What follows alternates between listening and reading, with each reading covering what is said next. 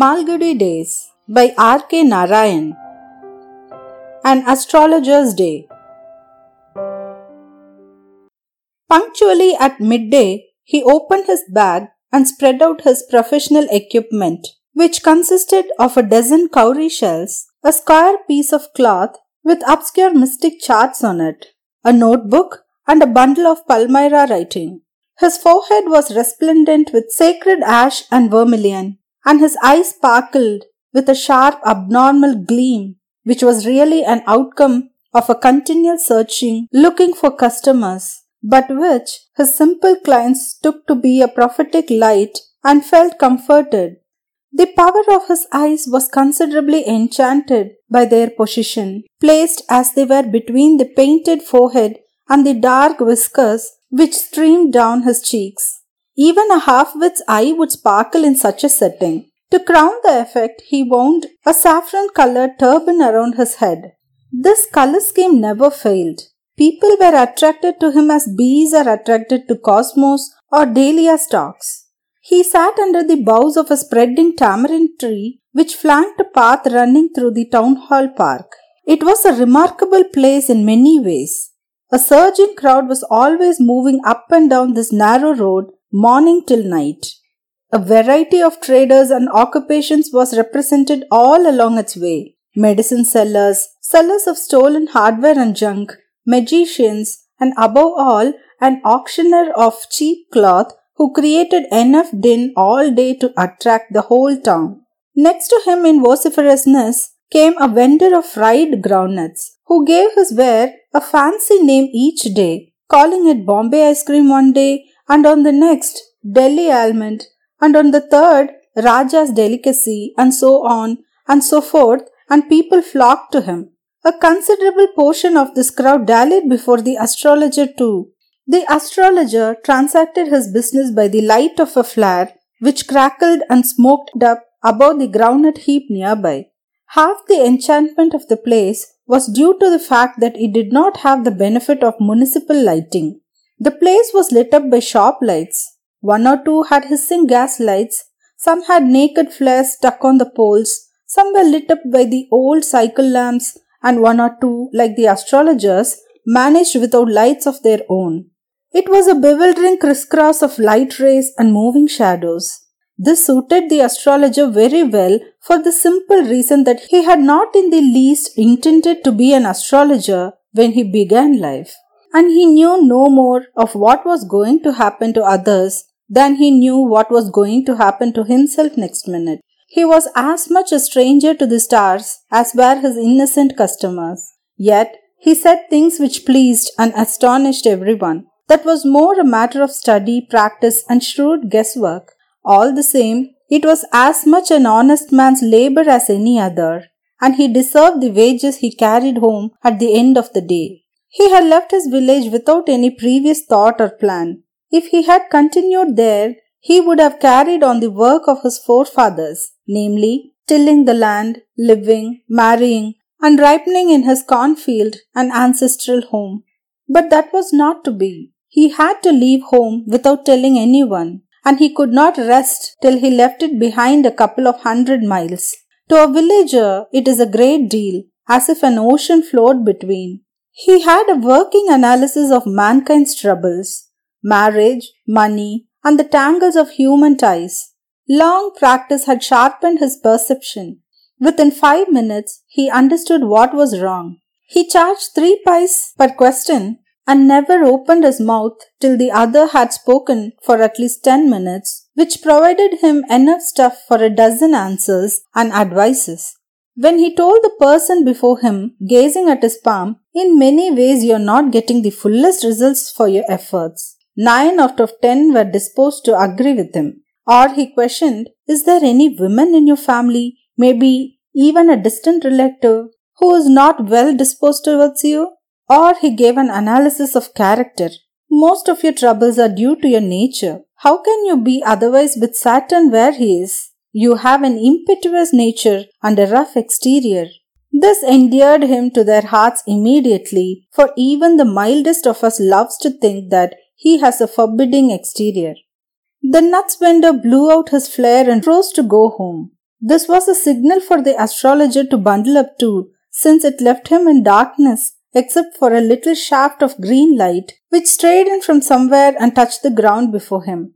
He picked up his cowrie shells and paraphernalia and was putting them back into his bag when the green shaft of light was blotted out.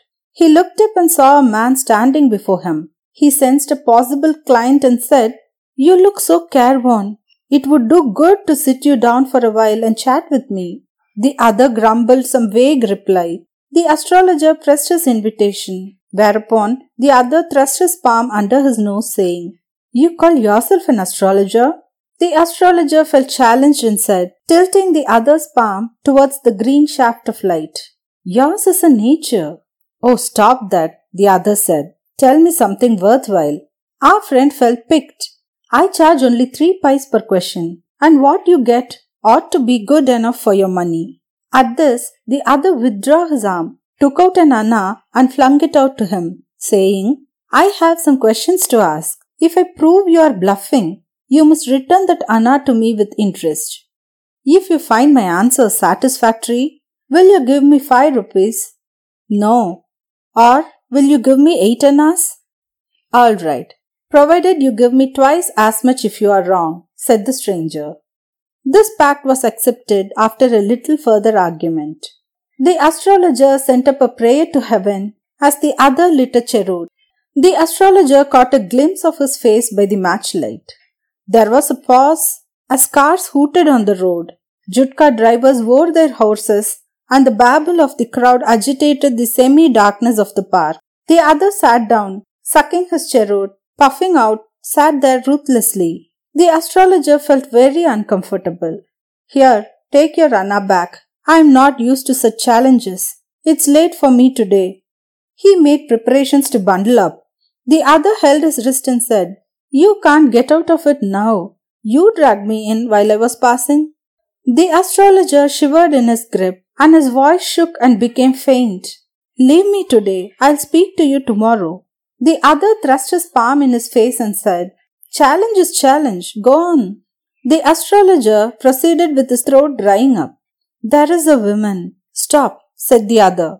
I don't want all that. Shall I succeed in my present search or not?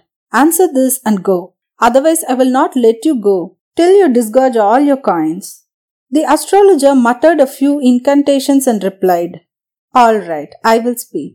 But will you give me a rupee if what I say is convincing? Otherwise, I will not open my mouth, and you may do what you like.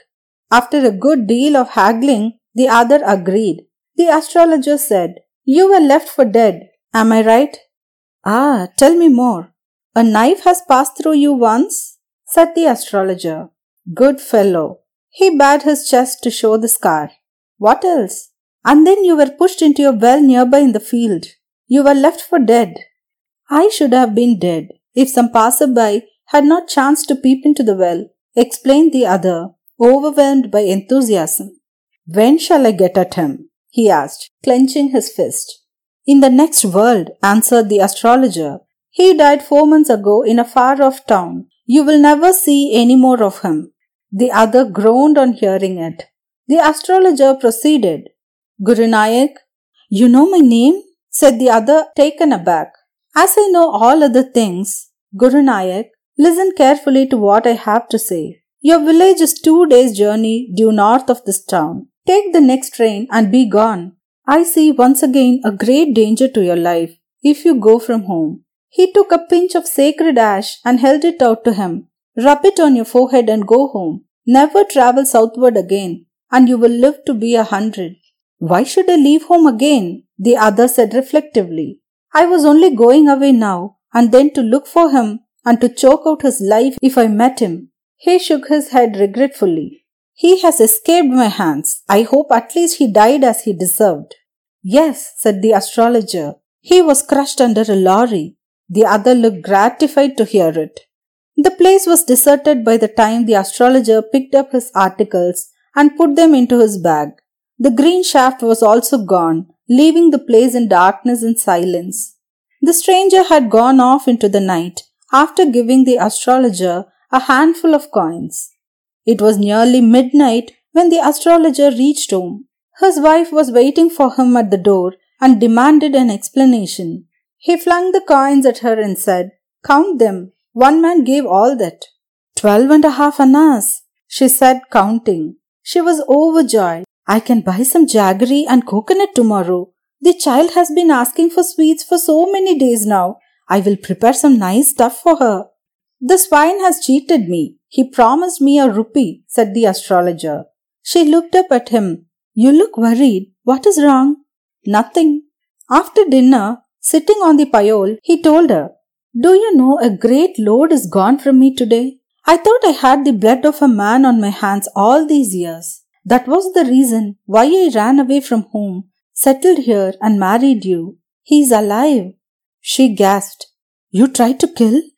Yes, in our village, when I was a silly youngster. We drank, gambled, and quarreled badly one day. Why think of it now? Time to sleep, he said, yawning and stretching himself on the pyol.